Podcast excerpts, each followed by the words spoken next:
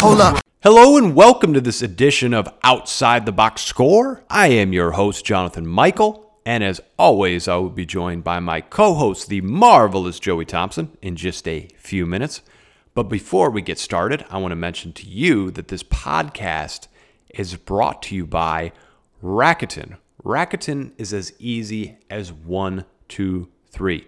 You start by going to Rakuten's website and find your store. These are the stores that you normally shop at Macy's, eBay, Kohl's, Old Navy, Lululemon, Nike, Gap, Adidas, Levi's, Crocs. There's too many to mention, folks, but you go through Rakuten, you shop on their websites as usual. That's step number two. And number three is you get paid because you're earning cash back. You get paid via PayPal or check. Simple as doing the shopping that you already do at the places you already do it for the prices that you already pay, and you get paid to do it. How simple is that? Up to 15% cash back. And when you sign up through our special link in the podcast description, you'll get rewarded. Get $10, folks, just for signing up. So why not? Give it a try. Also, want to mention to follow along with us on Twitter. You can find us at JMOTB pod at MTOTB pod. We'd love to interact with you there. Also, find me writing in various places on the internet, sharing blogs, sharing other thoughts on the issues. That will all be shared via Twitter. We only do this once a week, but there is more content that we're putting out, and you can find it there. Let's kick off our first quarter and talk about a revelation that I had in the NFL this week. It is the political season. We are less than a month away from a very important election to many. And in the spirit of that, I am launching my own campaign. See all these political groups that have their slogans and their mantras. And I had this revelation on Thursday night. And I and I don't know what office I'm running for, maybe NFL commissioner or general manager. I'd settle for your favorite podcast host. But uh, had this revelation in this campaign that I am diehard about. I'm adamant. I've seen the light. My mantra is O line matters. Watching the game between the Chicago Bears and the Tampa Bay Buccaneers. And the biggest moment in the game, if you missed it, was when James Daniels, the guard for the Chicago Bears, very good interior lineman, went down with injury.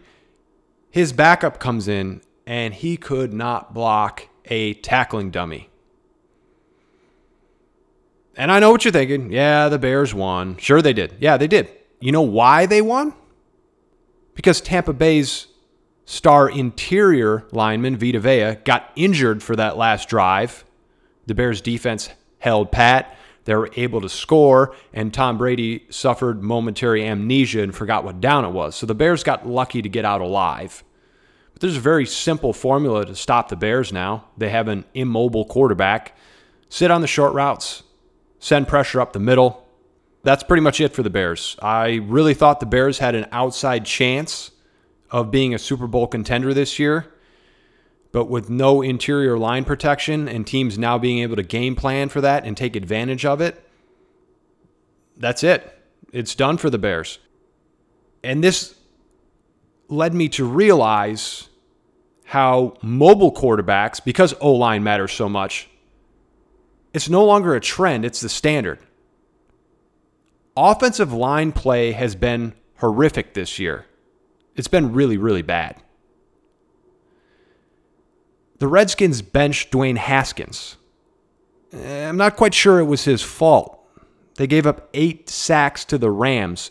I know Aaron Donald's great, but their next best pass rusher is former Chicago Bear Leonard Floyd. And if it wasn't for social media, I'm not sure he could identify the quarterbacks in the league. He's never been that close to them.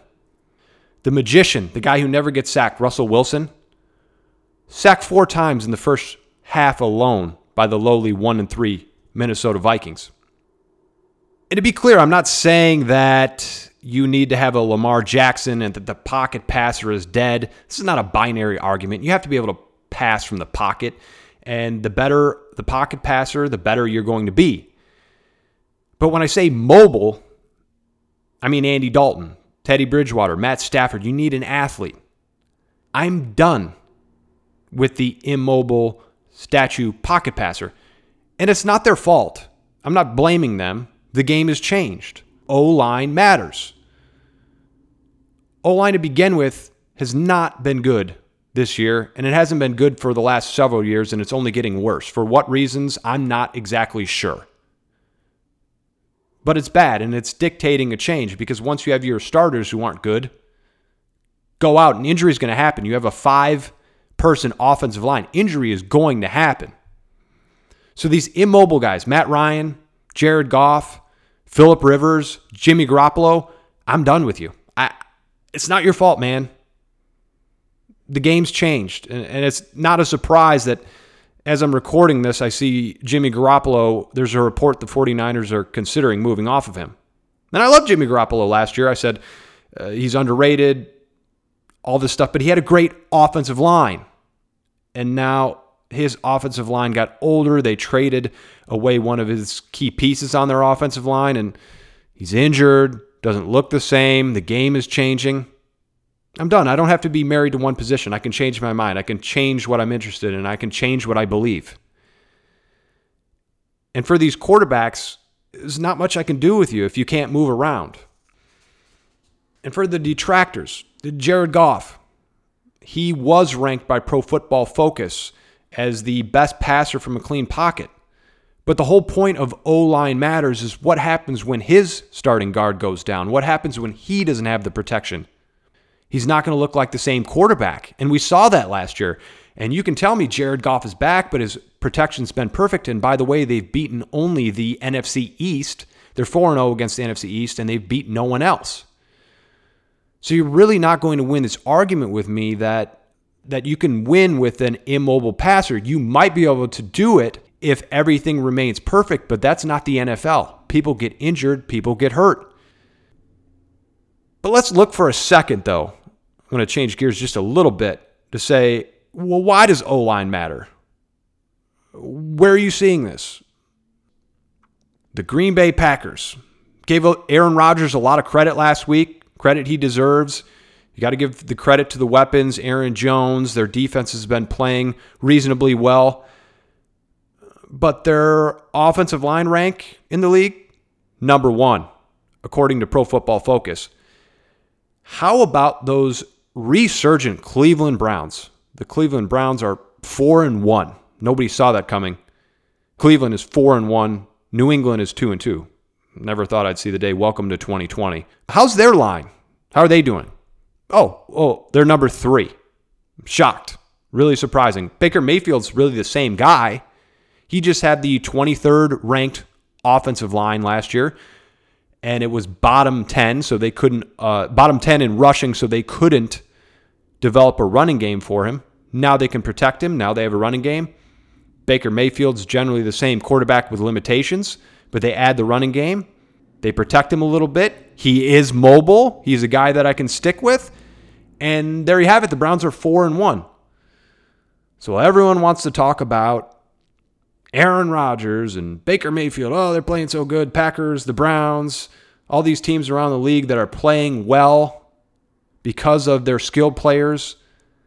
This would not be possible without the offensive line. And when your guys go down on that front line, quarterback play is going to fall off. So I'm here to tell you this campaign is here and it's here to stay beyond November 3rd. If I'm the general manager, if I'm running a team, if I'm commenting on football, we have to acknowledge O line matters. It's time to officially welcome back into OTB the marvelous Joey Thompson. How are you feeling? Hey, Jonathan, I'm doing great, man. Thanks for asking. You know, just had a little pain, but hey, it's like them football players. I'm back on the field and I'm ready to go.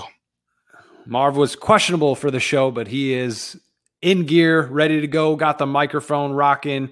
So, so we're ready. We're ready to do this thing. We're ready to get into it. And Marv, I am running for office. I'm not sure which, but my mantra is O line matters. What I want to know is do I have your vote? But just seriously, more importantly, why is O line, why is this position group struggling so much this year and in recent years past? You know what, Jonathan? O lines do matter. And I've been watching a lot of uh, games over the past four to five weeks in the NFL, and we've been seeing some really bad offensive line play.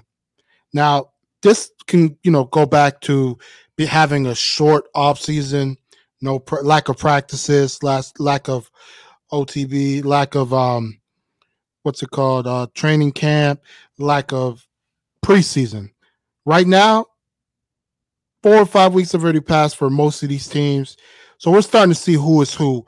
And I was really not impressed this week as as well, watching some of these teams giving up eight, six, seven, nine sacks, quarterbacks getting injured left and right because their offensive line couldn't block. Now, I'm not going to put it all on the offensive line and say it's their fault completely because I think it takes two to tango. And I'm going to tell you this I believe also it takes a quarterback to get the ball out quick. If you have a quarterback that can get the ball out under, let's say, 2.2 seconds or even less, you have a better chance or better shot at not getting sacked. An example, I was paying attention to the Denver Broncos backup quarterback when Drew Lock got injured. Drew Lock was only sacked one time in the one and a half games he played. That one sack, of course, got him hurt. Then enter Driskel. Driskel, through the game and a half that he played, he was sacked almost 11 times. What was the difference? They were playing with the same offensive line. Problem is, Driskel was holding the ball longer. Then Driskel got benched because of how he was holding the ball so long. They put in Rypien, and Rypien didn't get sacked at all versus the Jets in a full game. So he had the same exact offensive line. What was the difference? He was getting the ball out quicker. He was making quicker reads. And I believe this also has happens to be the reason why some of these offensive lines are playing bad they don't have that chemistry built up because a lot of these teams have possibly new quarterbacks playing for them. You got a lot of new new moving pieces. Some of these guys have new offenses, so they're still getting to iron down all the kinks and learning these offenses where all the receivers are going to be, and so and so and so. And some of these offensive linemen are brand new to the, the teams, so they don't know all their assignments. So I'm going to give them, I would say, another week or two before I start seeing that you know, blaming the offensive lineman. But no, no preseason, no real off season. I, am gonna blame it on that. But like I mentioned, after a couple weeks, I'm I'm gonna stop making excuses for these guys because they are professional football players. Yeah, without the OTAs and without preseason, I can see your point.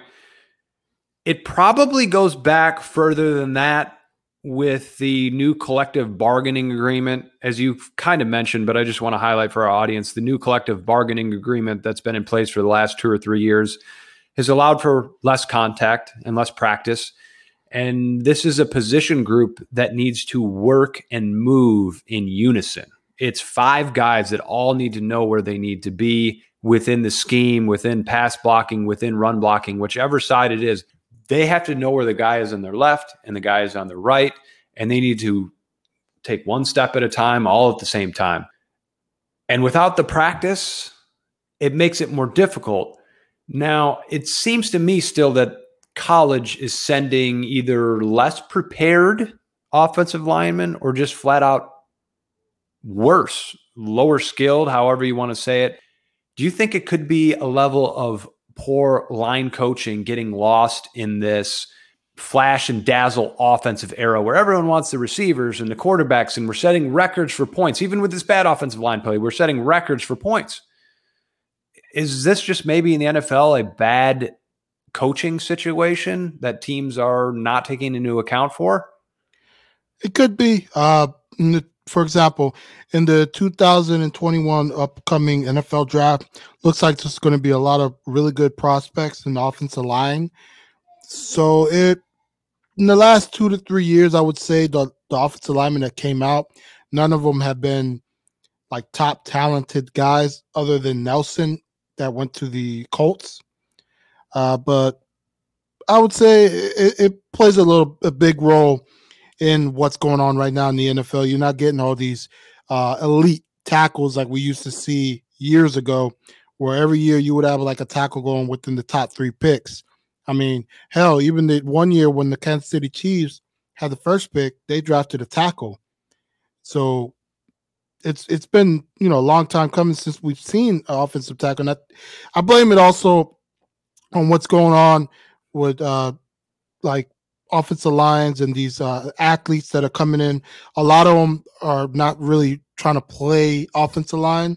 A lot of these guys were maybe former tight ends who gained weight, so they're very athletic, but they don't have they're raw. They don't have the mm-hmm. right skill set to play offensive line right off the back. So they're coming into the NFL raw, and it's going to take them maybe a year, two years, three years, and that you know that all goes back to coaching. An example is Garett Bolles for the Denver Broncos. This guy finally it looks like it's starting to click for him. But in his first three years in the league, that guy couldn't block worth anything. All he did was hold, hold, hold. He led the NFL in holds for like two seasons straight. The Broncos are getting ready to get rid of this guy, and it just finally started clicking. And he was one of those ultra uber athletic offensive lineman guys that played other sports, never played football, played one year of football as a starting offensive lineman, and then boom, he got drafted in the first round because he was sick. And I believe this that's the problem that NFL's having has had the last few years is a lot of these scouts and and a lot of these teams have been looking for offensive linemen with athletic that can move around instead of ones that actually have sound blocking skills and and it's been affecting them. Um, another guy, for example, that went in that same draft was uh, Ramczyk, the offensive tackle for the Saints. He's become a solid offensive lineman, and he was drafted after uh, Garett Bolles in the first round. So, and this guy was a seasoned vet. He played in uh, Wisconsin, a team that's known for putting offensive linemen in the league. And I, I look back and I'm like, man, sometimes I, I regret the Broncos taking Garett Bolles over this guy because I was like, this guy is going to be better than Garett Bolles. Why are they taking this guy? Because they say he's going to be have more potential and he was more athletic, and that's why they took him over Ramczyk. And I think that's the mistake a lot of these teams are making when they're evaluating evaluating these offensive linemen coming out of college.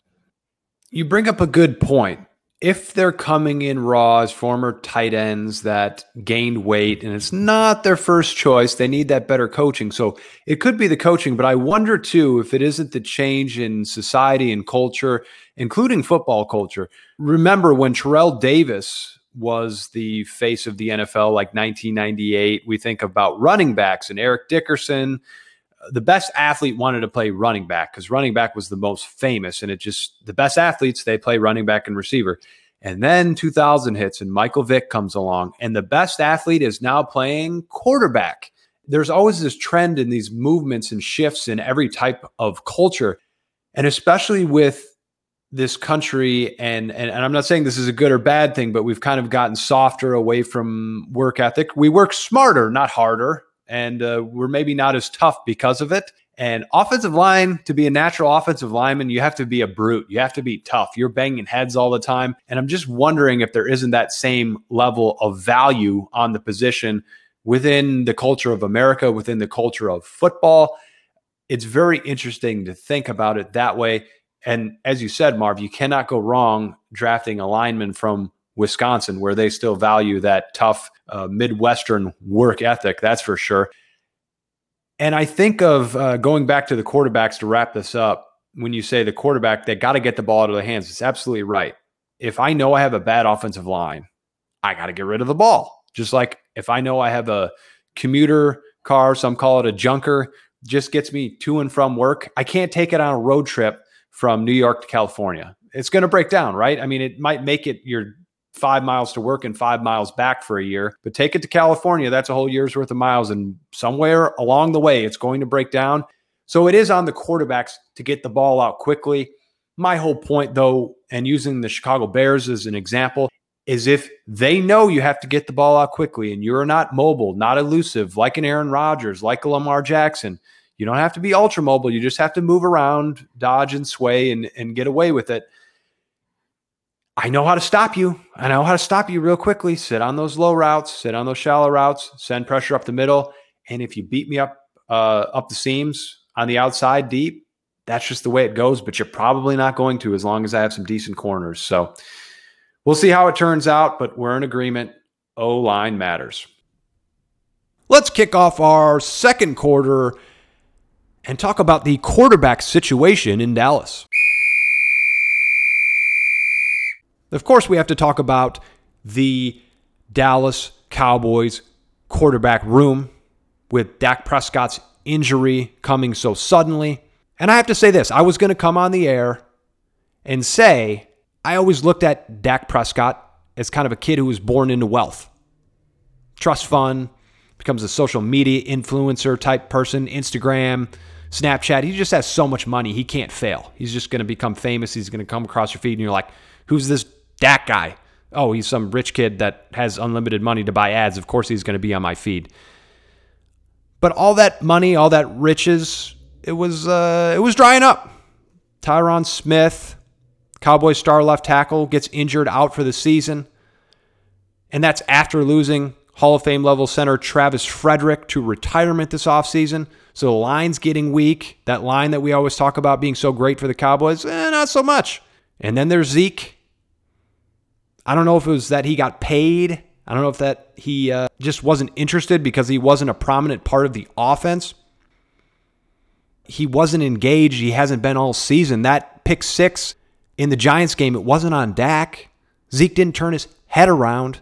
He wasn't paying attention. He was loafing on the play because he wasn't the primary option and he was frustrated. And I was going to come on and say, now Dak has the opportunity to prove it. His trust fund drying up. There's not any money really left in it. Yeah, he's got like maybe a million bucks. But for a kid who had 10 million left, you know, he's got the wide receivers.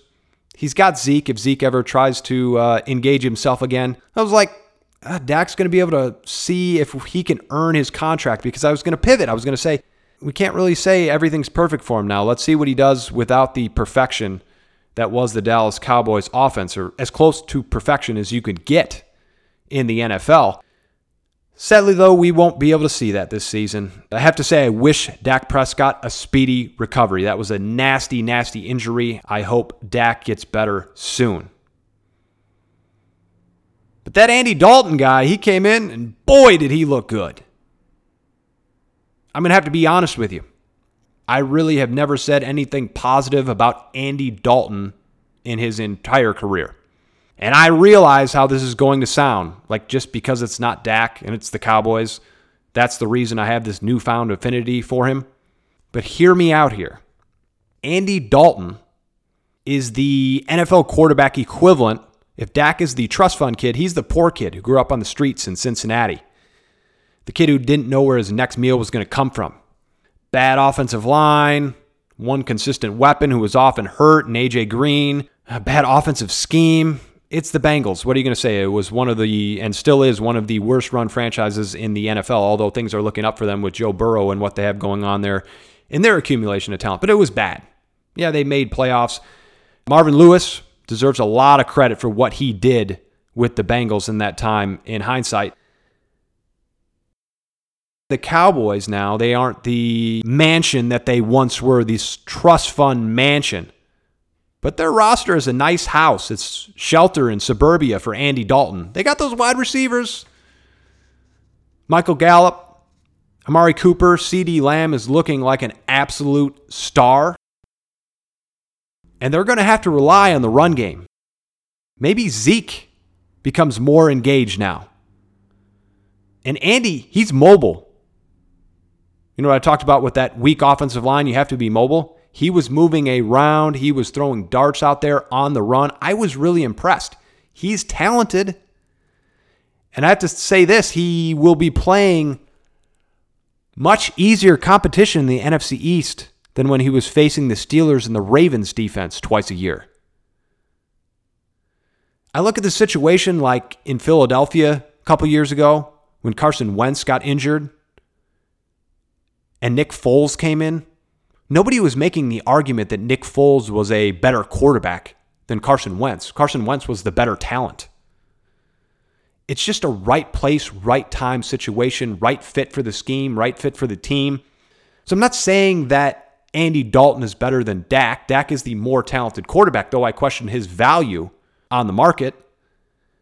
I'm just not so sure that Andy Dalton isn't the better fit for this Dallas Cowboys team right here, right now.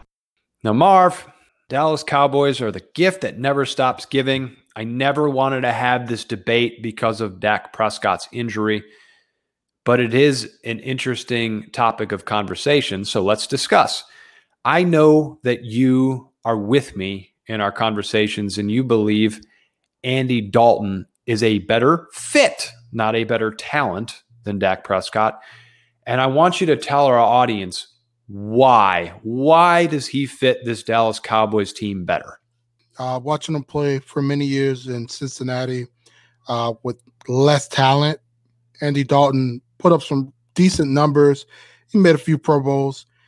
Andy Dalton got it done. Of course, eventually it caught up to him, and here we have it.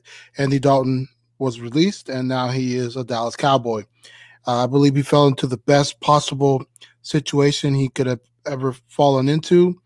Andy Dalton's the type quarterback that he knows how to make the right reads. He's smart, and he's playing in the Mike McCarthy offense that is uh, it relies on time and precision. And he has really good route runners on the outside with CeeDee Lamb. And he also has Amari Cooper, uh, Michael Gallup. These all these guys are really good route runners with exceptional speed. And to run the offense the Dallas Cowboys have with Mike McCarthy, you need is based on time. And I believe that Andy Dalton will be really good at making these throws, as we saw at the end of the Giants game. He made the right throws at the right time when he needed to. He spreads the ball to the wide open receiver. He does not force it to one guy, which is really good. Uh, in Cincinnati, you only had AJ Green, of course. That's the only receiver I can name off top of my head. And even then, he would spread the ball around to all his receivers. He had a few decent receivers come in uh, during the times that AJ Green was injured, and he would pretty much make them really decent receivers. He had Tyler Eifert, who was hurt half the time, but he made Eifert a Pro Bowler. Now in Dallas, he has three number one type receivers, plus he has a decent tight end. Their offensive line is kind of beat up, not as great, but it's still better than what he had in Cincinnati. And I feel like he's going to fit right in with what Dallas likes. As Tony Dungy mentioned on Sunday night, kind of sounded a little messed up in the tone he said it. This might be a blessing in disguise for the Dallas Cowboys. They finally have a stable quarterback that's going to come in there and he's going to make the throws that he needs to make. He won't turn it over as much as Dak Prescott, and he will make the throws when he has to under pressure and win you some games. And I feel he gives them the Dallas Cowboys the best opportunity to win games.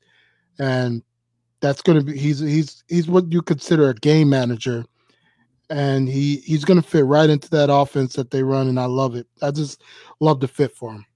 You bring up an interesting point on the timing of the offense and how that's important. Now, the way I see it after thinking about what you said is that he is smarter. He is more smart than he is talented. Some guys are more talented than they are intelligent when I think of that, I think of Lamar Jackson, more talented than he is intelligent. Doesn't mean he's not intelligent.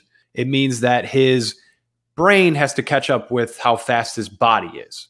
Whereas Tom Brady is more intelligent then he is talented. And his brain and his understanding of the game has elevated him to the level that he is. Dak Prescott is kind of a mix of the two, but I see more athleticism with a nice touch on the football. You were pointing out to me as we were watching the game when he made that throw to Gallup on the run. You said Dak Prescott wouldn't make that throw because he wouldn't have been able to make that read. Maybe true, maybe not. We'll never know. But with strong wide receivers and with their strength being getting to spots, if he's smarter, that would make him the better quarterback for the offense. Now, I think we agree that Dak and uh, Andy Dalton, when we look at ceilings, my biggest problem with Andy Dalton that drove me nuts is that when I was watching him in prime time in Cincinnati, the ceiling, it's really low. And when your ceiling is low, I, I want to move on from you. But I've never seen him in a situation with so much wealth of talent, just guys who can ball. And the other point that I'll add to you saying that he's a better fit for the offense, think this forces the Dallas Cowboys to commit to the run, which will get Ezekiel Elliott more engaged. I said, I don't know if it's his uh, being paid that's made him uninterested in playing football. Like some guys just want to get their money and then they don't want to get hit anymore. Could be that, but it also could be like, hey, man, you paid me a bunch of money. I'm the bell cow back, and now you don't hand me the ball anymore because you got Dak and you just want to sling it around all the time and, and see how good he is and see if he's worth paying. I think that was part of it. I think Mike McCarthy likes to pass the ball a lot as opposed to running it. I think this forces him to say, I do have a limited quarterback. He's really good with his timing, but his arm isn't as great. He doesn't challenge the defense as much as Dak would have. I got to run the ball and I got a star running back and I'm going to use him. That's something that Mike did not have in Green Bay. Never a star running back. So I think that's important to consider.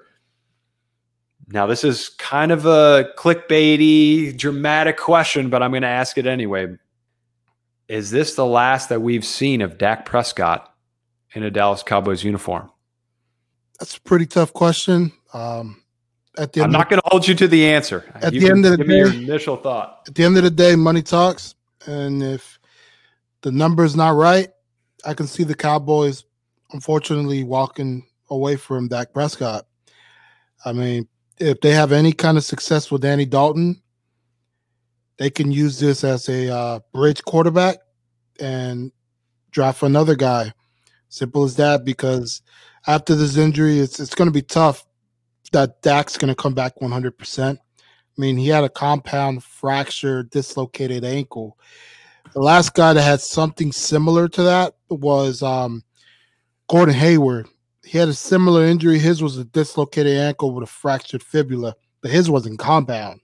Compound means the bone ripped through the skin, through the flesh, and that has um, similarity to what happened to Alex Smith. took him at least a full season to fully recover, and even then, he's not 100. Uh, percent and, and I think this is gonna it's gonna be a long road for Dak Prescott. You know, we're wishing the best for him, but I, I really can't see the Cowboys paying him what he's going to be requesting at the end of the day, and it's going to probably continue to get ugly. And either the Cowboys will franchise tag him, or they just simply would just let him walk. So they say it's going to be four to six months. I tend to agree with you. Getting back to full strength, both mentally and physically, is going to be difficult to do that in that time frame. They have suggested the experts on this issue, multiple, have said it's going to be more towards six months at least. So four months is very optimistic. With that said, I found Stephen Jones' comments very interesting. He said that Dak is still part of their future. They're still committed to him. Sounds like they'll sign him. I don't believe that. I believe that is political speak. I believe it's playing public relations and saying, we're going to give you an offer. We want you to be part of our future, but our offer might be more like 20, 25 million because you got hurt and that's what the market says you're worth. Yep. And then the male ego comes into play and Dak Prescott would rather take 25 million with the Jaguars because the Cowboys disrespected him. That's what happens with men a lot of the times. It's very I would call it silly. to put it nicely and kind of ridiculous. You'd rather be the quarterback of the Dallas Cowboys for 25 million than the Jaguars, but it's this idea that I'm going to prove you wrong and I'm going to stick it to you. Uh, I don't believe that. I don't believe in that philosophy. He had a bad break. He should have taken his 30 to 35 million dollars already. I believe his agent is to blame for that, not him. He's worried about playing football. His agent says, "Hey, you're worth this." Pumps up his ego. He believes it. I can't blame him for that. So I blame his agent, and I always have through this whole process. You mentioned the franchise tag. There's no way that they're paying him $37 million off that injury because they're going to have to pay Andy Dalton as well, at least as insurance. Andy Dalton will be expensive ish if um, he has a good season. So he'll be more than the $7 million that he can make this year. The non exclusive franchise tag would also be an interesting option because it basically says we'll pay you less than 37 million. I'm not sure what it'll be. It'll be more like 25 to 30 million dollars non exclusive. And a team would have to give up something for him, in which case I don't think that they would because of his injuries. They're not sure how he's going to work out. They're not sure if he fits in their offense. So that would be a way to get him as a discount, but it would also insult him and his and his agent. So that will be interesting to watch as well. I know they're not going to pay him a long-term contract unless he takes a significant discount. I know they're not going to all-out franchise tag him. So I think the two most likely are you do the non-exclusive franchise tag or you make him a market level offer by hit him hitting the overall free agency market where you can get him for a less expensive price. It is now time for Money Making Marv. We are going to kick off the third quarter here. Marv is going to give you his picks. Might I add that last week I filled in for him and got super lucky and was four and one, but I hope that you bet on them. Marv is our resident gambling expert. He did give me agreement on three of the picks. He got two out of the three. Marv stays winning. I got lucky one time, so I'm glad Marv is back to make the picks for us. He is going to get into it right now. Here comes the money. Money, money, money. dollar, dollar, dollar, dollar. Marv, give us your first pick of the week. So my first pick, it was a really tough game. I was looking at it, analyzing, looking at both teams. The Bears are coming off of a big win Thursday night against the Tampa Bay Buccaneers. Panthers beat the Atlanta Falcons, but I'm taking the Panthers minus two and a half.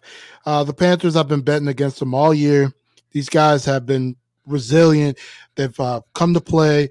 Uh, they started off really bad early on, and then uh, their best player got hurt, Christian McCaffrey, and all of a sudden they've ripped off what three straight wins.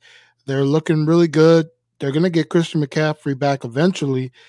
Uh, watch out! These uh, Panthers look like the real deal, and no one saw this coming. I got them winning two by more than two and a half points. Boy, this game could go either way. Remember last week, my pick of the week really was Carolina plus two and a half at Atlanta. I love, love, loved it. And I do love the direction that Carolina is going. They are the surprise team to me. I knew that they would be competitive. I picked them to be six and 10. They're on pace to be way better than that. I thought that they'd be in every game, but I didn't think that they'd find ways to win. But they are certainly ahead of schedule. I've always loved Matt Rhule. I still love him. It's going to be interesting to see Rhule against Nagy. I have a lot of respect for both of them offensively. I think the coaching edge goes slightly to Matt Rhule, but the deciding factor and why I'm going to give you ever so slight disagreement is Nick Foles' best ability is his mental ability. He's a very smart quarterback who gets rid of the ball. So he's going to combat that offensive line problem that they have in the middle. I'm not saying the Bears aren't going to win any more games. I'm saying that they're not a legitimate Super Bowl contender when you play against the elite of the elite. And the Panthers, when they started the season, eight of 11 of their defensive starters were rookies. I think he's going to get hit, uh, get them to make some mistakes. I think we're going to see that out there. So I'm going to give you slight disagreement. This goes a field goal either way. I think it goes a field goal towards Chicago. Won't be surprised if I'm wrong here. Just be cautious, people. Marv, give us your second money making pick. So my second pick, this is a crazy one. Uh, I'm taking the New York Football Giants minus three versus the Washington Football Team. Washington football team is on their third quarterback. Um, uh, potential comeback player of the year candidate Alex Smith uh, playing New, in New York. I just don't see Washington football team having enough to beat the Giants. The Giants have been fielding a top five defense. Unfortunately, the Giants have played some really good teams. If we look back, the worst team they played was Dallas, and Dallas had to come back and beat them. Uh, the Giants just have been catching a lot of bad breaks and haven't been finishing. I believe this is the week the Giants finally finish and get their first win versus the Washington football team minus three. You're going to get agreement from me here. The Washington football team's line is awful. They gave up eight sacks last week. Alex Smith, happy for him to be back because he wanted to be back, was worried about him, was hoping that he'd be okay. He's been through a lot, I think 17 surgeries. He had, I believe it was 14 pass attempts in a little bit over a half, and he threw for 37 yards. No time to throw the football and got sacked a lot. I'm worried about who their quarterback would be after him because if he's going to get hit that much, I'm not sure how long he's going to make it. And the Giants are a well coached football team. I like Ron Rivera. I like what he's doing to build the culture and take no nonsense for what has been a nonsensical franchise in Washington. But this is the Giants here, man. This is where they get their first win. They're going to win by at least three points. Big agreement from me. Marv, your third money making pick. Now, the third one. You can't Uh, say it without a straight face, people. The Go. third one is it's, it's it was really really really tough. I, I went back and forth, but trying not to laugh, people. I took the New York Jets plus eight. Uh, Joe Flacco and Frank Gore. I believe they're going to go ahead and go to Miami and at least put up a fight. They'll lose, that's for sure, more than likely. But I just don't see the Jets getting blown out by the Dolphins. The Dolphins blew up uh, San Francisco team that's dealing with a lot of adversity and injuries. But this is a big divisional game. The Jets always seem to play the Dolphins tough when they play them in Miami and even in New York. So I, I feel that this game is going to be the same thing. It's going to probably come down to like a last second field goal where the Dolphins end up winning, uh, or Fitzmagic pulls something out of his uh, hat and wins the game. But I just don't see them winning by more than two scores. They're going to win. If they win, it's going to be three or seven points. So I'm taking New York Jets plus eight. So, Marv, 2020 has been a crazy year, but did you find a time machine that I'm not aware of? Did you find one? Because I wasn't aware that we were in 2008, where Joe Flacco and Frank Gore are going to keep a game within 10 points. I uh, cannot see that happening only because of that. I have no faith in Joe Flacco and Frank Gore to put together any sort of offense. It's not like they have elite weapons on the perimeter. They have defensive guys. I really couldn't even tell you who's on their defense anymore with the opt outs and the trades. They are horrifically just just bad. And um, the argument that I will go with in your favor is that it is a division game. So if you're playing by the golden rules of betting, betting big spreads within the division, you had mentioned betting uh, last week on Oakland, which you would have been correct. I'm sorry, not Oakland, Las Vegas. Still getting used to that one. You would have been correct because it was a large spread. It was plus 13. They ended up winning the game. And they had blown that spread many times over the last couple years. We had gone back and forth on that one. But the point is, games in division tend to play close because they know each other well. They play each other two times per year. They know the signals. They know what plays they run. They get an idea of what each other's tendencies are. But I still can't give you agreement because of Joe Flacco and Frank Gore, and it's not 2010. So But- disagreement there. But let's think about it this way. If the Jets are really that bad, I would have expected like a minus 13 for Miami or even a minus 10, a bigger spread. Why is it only plus eight? And that's what kind of drew my attention is, you know, they're they're without their starting quarterback. They just cut their starting running back. So where the points going to come from? How they such I mean, to me, this is like Vegas playing it safe and saying, you know, trying to trying to get people to bet on the Dolphins because of the blowout they did over there versus San Fran, you would think that this would be a much larger spread. And that's why I, I'm going with New York. Fair point. I do believe that it was adjusted for in the division. If it was out of the division, it would be like a plus 13, but it's in division, so it's plus eight. And might I just point out in passing that the Jets are 0 7 without Sam Darnold, soon to be 0 8. So maybe he'll do just like Ryan Tannehill when he leaves. I can hope so I don't look like an absolute buffoon. Anyways, on to the next money making pick, Marv. Who do you have? I like San Francisco to cover three and a half points at home versus the Los Angeles Rams. I'm still not a big believer in the Rams. The Rams haven't really beat anybody. Uh, the 49ers just look really bad at home versus the Dolphins, as I mentioned in my last pick. I feel like Kyle Shanahan's going to have a really good game plan. 49ers are going to come out, and they should at least be in that game. Worst case scenario, 49ers lose by field goal. It's another division game. So I feel 49ers will cover this game plus three and a half. So going into the season, I had the San Francisco 49ers at seven and nine, I believe, and the Rams at six and 10. The Super Bowl hangover applies to everyone. And San Francisco is no exception. Their offense is a little outdated. Their line play isn't as good holding up Jimmy Garoppolo as we said. I think part of his problem was the injury last week. Don't believe we'll see him play this week if he's not well. He's not going to push his way back onto the field. This is a must win for San Francisco in this division. And I don't think we've seen the true Rams. When I say that they would be 6 and 10, I think they're going to be a little bit better at whether it be 7 and 9 or 8 and 8 and perhaps 9 and 7 but they are 4 0. They played all the NFC East and obviously won. And then the other team that they played, they lost. So I don't really think that we have a ringing endorsement that the Rams are good now. I think that they're not bad. And there's a difference. I will take the Rams to win the game, actually, but it'll be very close and they'll win by a field goal. Marv, your fifth and final money making pick of the week, please.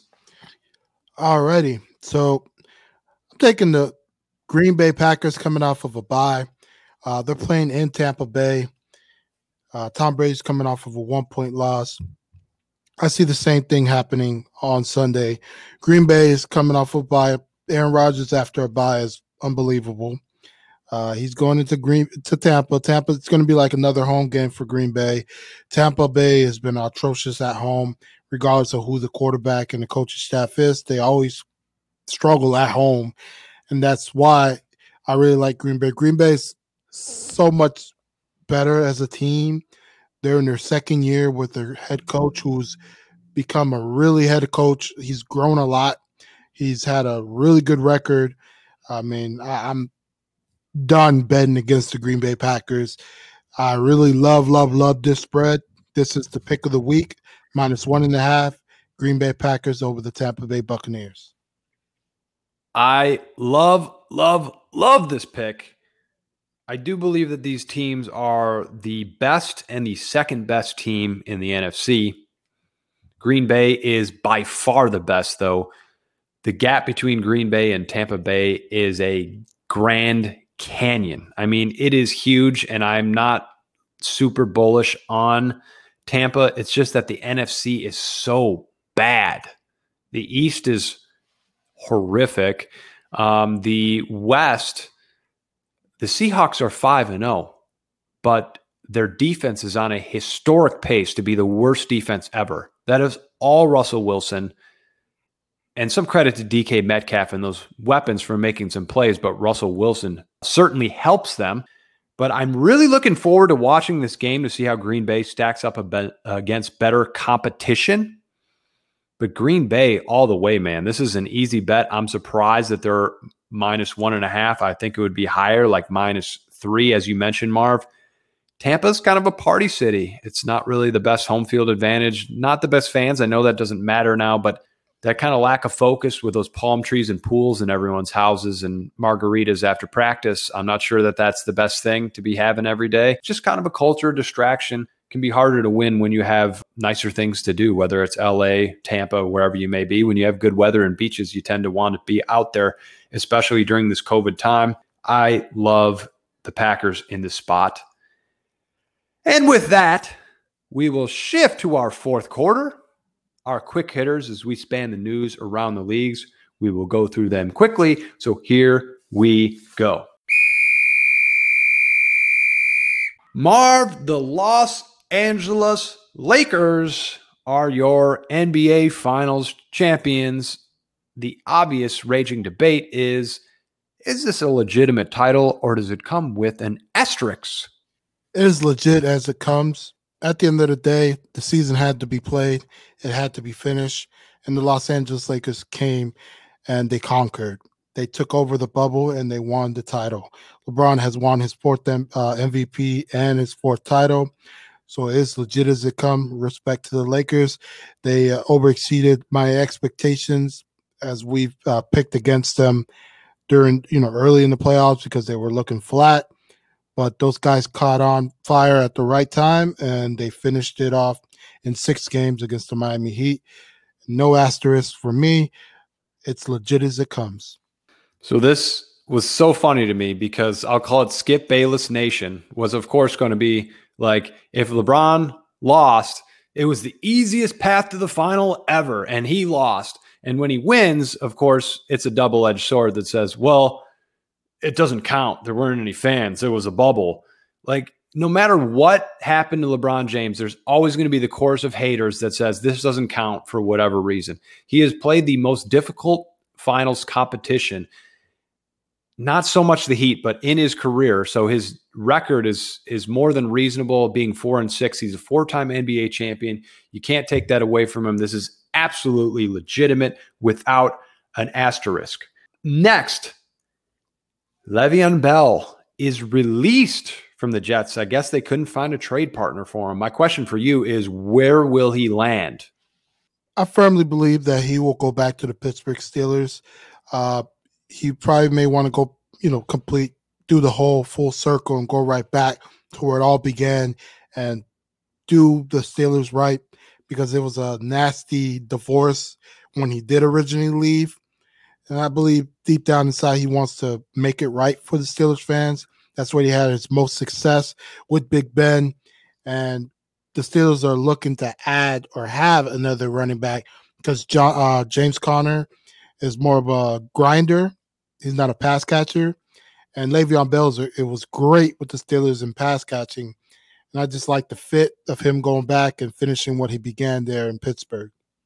For me, I have two teams that come to mind. I love the Steelers. They would be in this list as well. Um, Buffalo, they have a dynamic receiver in Stefon Diggs. They have a blooming quarterback finally in Josh Allen, who is really becoming a playmaker. So I see a gap there at running back. Singletary's nice, but he's I don't think he's really it. I don't think he does anything extremely special. The other team that I wonder if they wouldn't be interested in uh, in signing him would be the Chicago Bears. Tarik Cohen is injured, kind of a rental for him to show what he can do in a passing offense because their team isn't so run centric or run heavy. If I were him, I'd rather be in Buffalo, but I wonder if Buffalo is too risk adverse to bring him into their culture, which is kind of young and uh, succeeding as it is. The Bears are in much more desperate need with the injury in the offensive line with Nick Foles. They could use him very badly, but uh, don't really trust Ryan Pace to do anything right. What did I say that? Oh, okay. Next, Marv, we're seeing our second coach firing in the NFL this year. Atlanta has finally let Dan Quinn go. Sorry to Dan Quinn, but we've been asking for this for a couple years now. It just hasn't been the right fit. He's a defensive coordinator who has his place in the league, but not a head coach. Who's next for Atlanta? It's a really good question. I was thinking about that. I was looking at the candidates. Currently, I don't see any candidate that sticks out to me right now, but I believe Atlanta's going to go in the route of a offensive minded guru, possibly in the college ranks. And they're going to probably follow the same blueprint that the Panthers set down with Matt Rhule and going with the fresh new mind because Atlanta is full of gifted, talented weapons. They have a really good wide receiver core. They have a really good young tight end. Their offensive line is not that bad because they've been building over the past few years through the draft, and they somehow been struggling. And it's really not even the defense's fault because they've also built their defense up to be decent. They just there's games where they go up 28 points in some way somehow take the foot off the pedal and lose. Well, they need a coach that's going to come in there and not take the foot off the pedal and continue to rain on him if he has to. And, and I think the only way they're going to find that is going outside the box and going grab a offensive minded, fresh face, possibly from the college ranks. Love the idea. I'm absolutely on the same page. The one NFL name that comes to mind who almost got a job last year is Eric Bieniemy. He is the offensive coordinator for the Kansas City Chiefs. I do believe he will get a job somewhere. But when you talk about going to the college ranks, that's exactly where I'd go. I'd certainly call Lincoln Riley because Oklahoma is not the program that they once were. It's been said Lincoln Riley will not leave until he wins a championship at Oklahoma, but let's be realistic. Oklahoma's not winning a championship maybe ever again in college football. They may be in the college football playoffs multiple times in the next decade, but they do not stand a chance against Clemson and Alabama the way that this thing is going. And this is probably the best NFL job that will come available this decade. Dallas may have been sexier or more interesting to coach in Dallas with the star on the helmets, but you have stable ownership and you're probably going to get the first or second pick. And we have two great quarterbacks to develop. Lincoln Riley is the ultimate quarterback whisperer. Man, if I were him, I would seriously consider Atlanta. There's not a ton of pressure there either. It's kind of a college town, just like he's used to. So call Lincoln Riley, call up some college names, look at Eric Bieniemy, but they absolutely have to go offense to develop a young quarterback who they are going to get almost assuredly in the draft. And up next, Marv, the Saints want to play at LSU's stadium in Baton Rouge because New Orleans will not allow them to have any fans in the stadium. Is this a viable option? And should the NFL allow this? I'm the NFL, I'm all for it. Uh, it's a really good partnership that the NFL could form with LSU and the Saints. This would help the Saints because the Saints, as we mentioned before in segments in the past, the Saints are a team who thrive off of their fans, and they need their fans. And it's, it's been evident, you know, early in the season, the Saints are three and two. I believe if they had fans in one of those games, they probably would have won that game. They feed off of the fans, and this is going to be great. Of course, the LSU or Baton Rouge is 80 miles away from the Superdome, but I'm sure some diehard Saint fans will make the trip, and it'll be worthwhile. And it'll also help with revenue uh, for the Saints and LSU. I'm sure they'll come up with a deal where they could split the revenue for how many fans are let in the stadium. And, and I just think it's a win-win situation for everyone involved, and I really like the idea. Yeah, I do too. I love it. A lot of college games have gone out without a hitch here. Uh, there's been a lot of different fans in attendance, and they've been distance and outdoors, but all the science says outdoors is okay. It's an outdoor stadium. You can't have indoor stadiums, which makes sense. I trust the science. Don't have indoors, and they're indoors.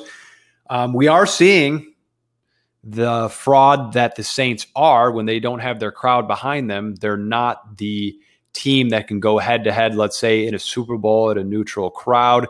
I docked them from, let's say, 13 and 3 down to like 11 and 5 because they lost their fans. And I thought that would affect them the most. It seems to be that way. Do I think Justin Herbert, who we'll get into in a minute, would have had the type of game that he had in the Superdome if the fans were there? Absolutely not. And the Saints would have easily won that game, but we see they should lose these games. I mean, they really got lucky to beat Detroit because Detroit is Detroit, and the Chargers are going to charge her too, man. Miss a field goal, miss an extra point, do what Chargers do, they lose. So uh, they're in trouble without their fans, and I think it would help. It would also be a great ambassador program for the NFL, and like you said, I didn't think about it; they'd help with their revenue as well. And next, Marv, this is the last, but certainly not the least. Justin Herbert is setting records, which include a Monday Night Football record for rookies, three touchdowns as a quarterback. Is it too early to say you were right and I was wrong? I sure hope so. correction for what I believe he threw four touchdowns, which I was shocked to see myself. I, I, I was looking at the numbers. I'm like, am I seeing a typo? Um, this kid has been passing all my expectations. I was aboard on the Justin Herbert train early on. I did want John Elway if the Broncos, for example, didn't win the games they did last year to draft him. Uh, I believed he would have been a really good fit.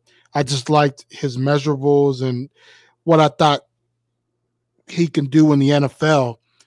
Uh, he's 6'6, 240 pounds. He reminded me kind of a more athletic Big Ben. He sits in the pocket strong and makes all the big throws.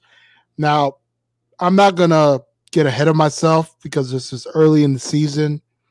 Uh, teams are still learning how to defend against him. So we'll see how he adjusts as defenses start getting a little bit more tape on him. But for now, Justin Herbert's looking like the real deal. So we'll see how that that you know turns out as the season progresses. Yeah, Marv, you are right. It was four touchdowns. I don't know where I got three from. That's why you do your uh, dot your I's and cross your T's because I just remembered three and I just went with it, but it absolutely was four. My thoughts on this is it's too early still. I don't mean to be stubborn in my position, but I think you're seeing what you saw in the NBA in the bubble where the young teams were playing really well where and the older teams like the Clippers were struggling. It's kind of just an AAU tournament or a pickup football game without the fans. I thought Justin Herbert would have had a really tough time playing in the Superdome with the fans. That said, I'm super impressed with his abilities. He is making big boy NFL throws, highly graded throws that I did not know that he could make because his coaches in college did not let him do it. I'm not sure why they didn't let him do it. When I watched him in the Rose Bowl, that kind of made my judgment on him. He was playing against the best competition that he played all season. And they're just like, nah, dude, you're not throwing the ball. But I guess their coach is just ultra conservative because boy, can he sling it. With quarterbacks, when they come on strong in the first year, the defenses are going to adjust to them in the second year. And we will see what happens in the third year. I'm learning not to jump to conclusions in the first or second year. We will wait to the third to make our ultimate ruling. But he has certainly impressed me. And and to go back to what you said about the three touchdowns, he threw three three touchdowns against Tampa. That's probably why you may have got it confused. so he, yeah. he had seven touchdowns in the last two weeks. Pretty impressive. Seven touchdowns. Just a very impressive young quarterback. So far, I was wrong. We'll see how it turns out. Uh, certainly wrote him off too quickly coming into the league. I'm just a little bit weary of big arm quarterbacks that haven't shown me anything in college. Like I love Joe Burrow, who's done really well, even though he's served as a pinata behind that line against the Ravens and and those elite defenses that he's been playing. But I am more in love with the mental capacity. But he obviously has it mentally because he's making the throws where they need to be made, and he's making big boy football throws under pressure in tight windows, throwing it behind players when he needs it to be behind him. One of the announcers actually criticized him for throwing it behind. He needed to throw it behind because that was only where the window was. And I was uber impressed with that throw. That was one of the best. That was in the fourth quarter. Uh, it ended up being an incompletion, but it was on their last drive that they did not end up uh, scoring. It was actually an overtime. I apologize. That game went into overtime, and uh, it was the third down throw. Very, very impressive. That, folks, is the end of our show. We thank you for listening. Uh, we hope you'll continue to join us weekly as we do the show. If you've enjoyed the show, please do leave us a review, but more importantly, share with a friend. Let them know that we're out there. It is the best way to grow a podcast, and it's how we continue to keep growing. It is simply word of mouth. So it's all thanks to you. Marv, do you have anything for the people? We appreciate you guys. Um, keep tuning in. Keep giving us those great reviews. Uh, feel free to always reach out to uh, Jonathan or myself on Twitter or social any social media outlet, even Facebook. We're always willing to interact with our fans, and uh, we'll continue to give you guys the best up to the minute news on football, basketball, or any subject you guys would like to listen to. Just reach out to us, and we love all the love that we've been getting, and we truly appreciate you guys. We do appreciate you. We'd love to hear from you. That's at JMOTB Pod, at MTOTB pod. We're going to keep it interesting. We're going to take it outside the box score. We're going to think differently, and we're going to bring you new takes, interesting information, not a binary argument like the rest of the media where they stand in their positions and argue to people just to hear themselves talk. We love doing this. We love talking with you guys and not just to you. So we'll talk to you again next week. Later, people.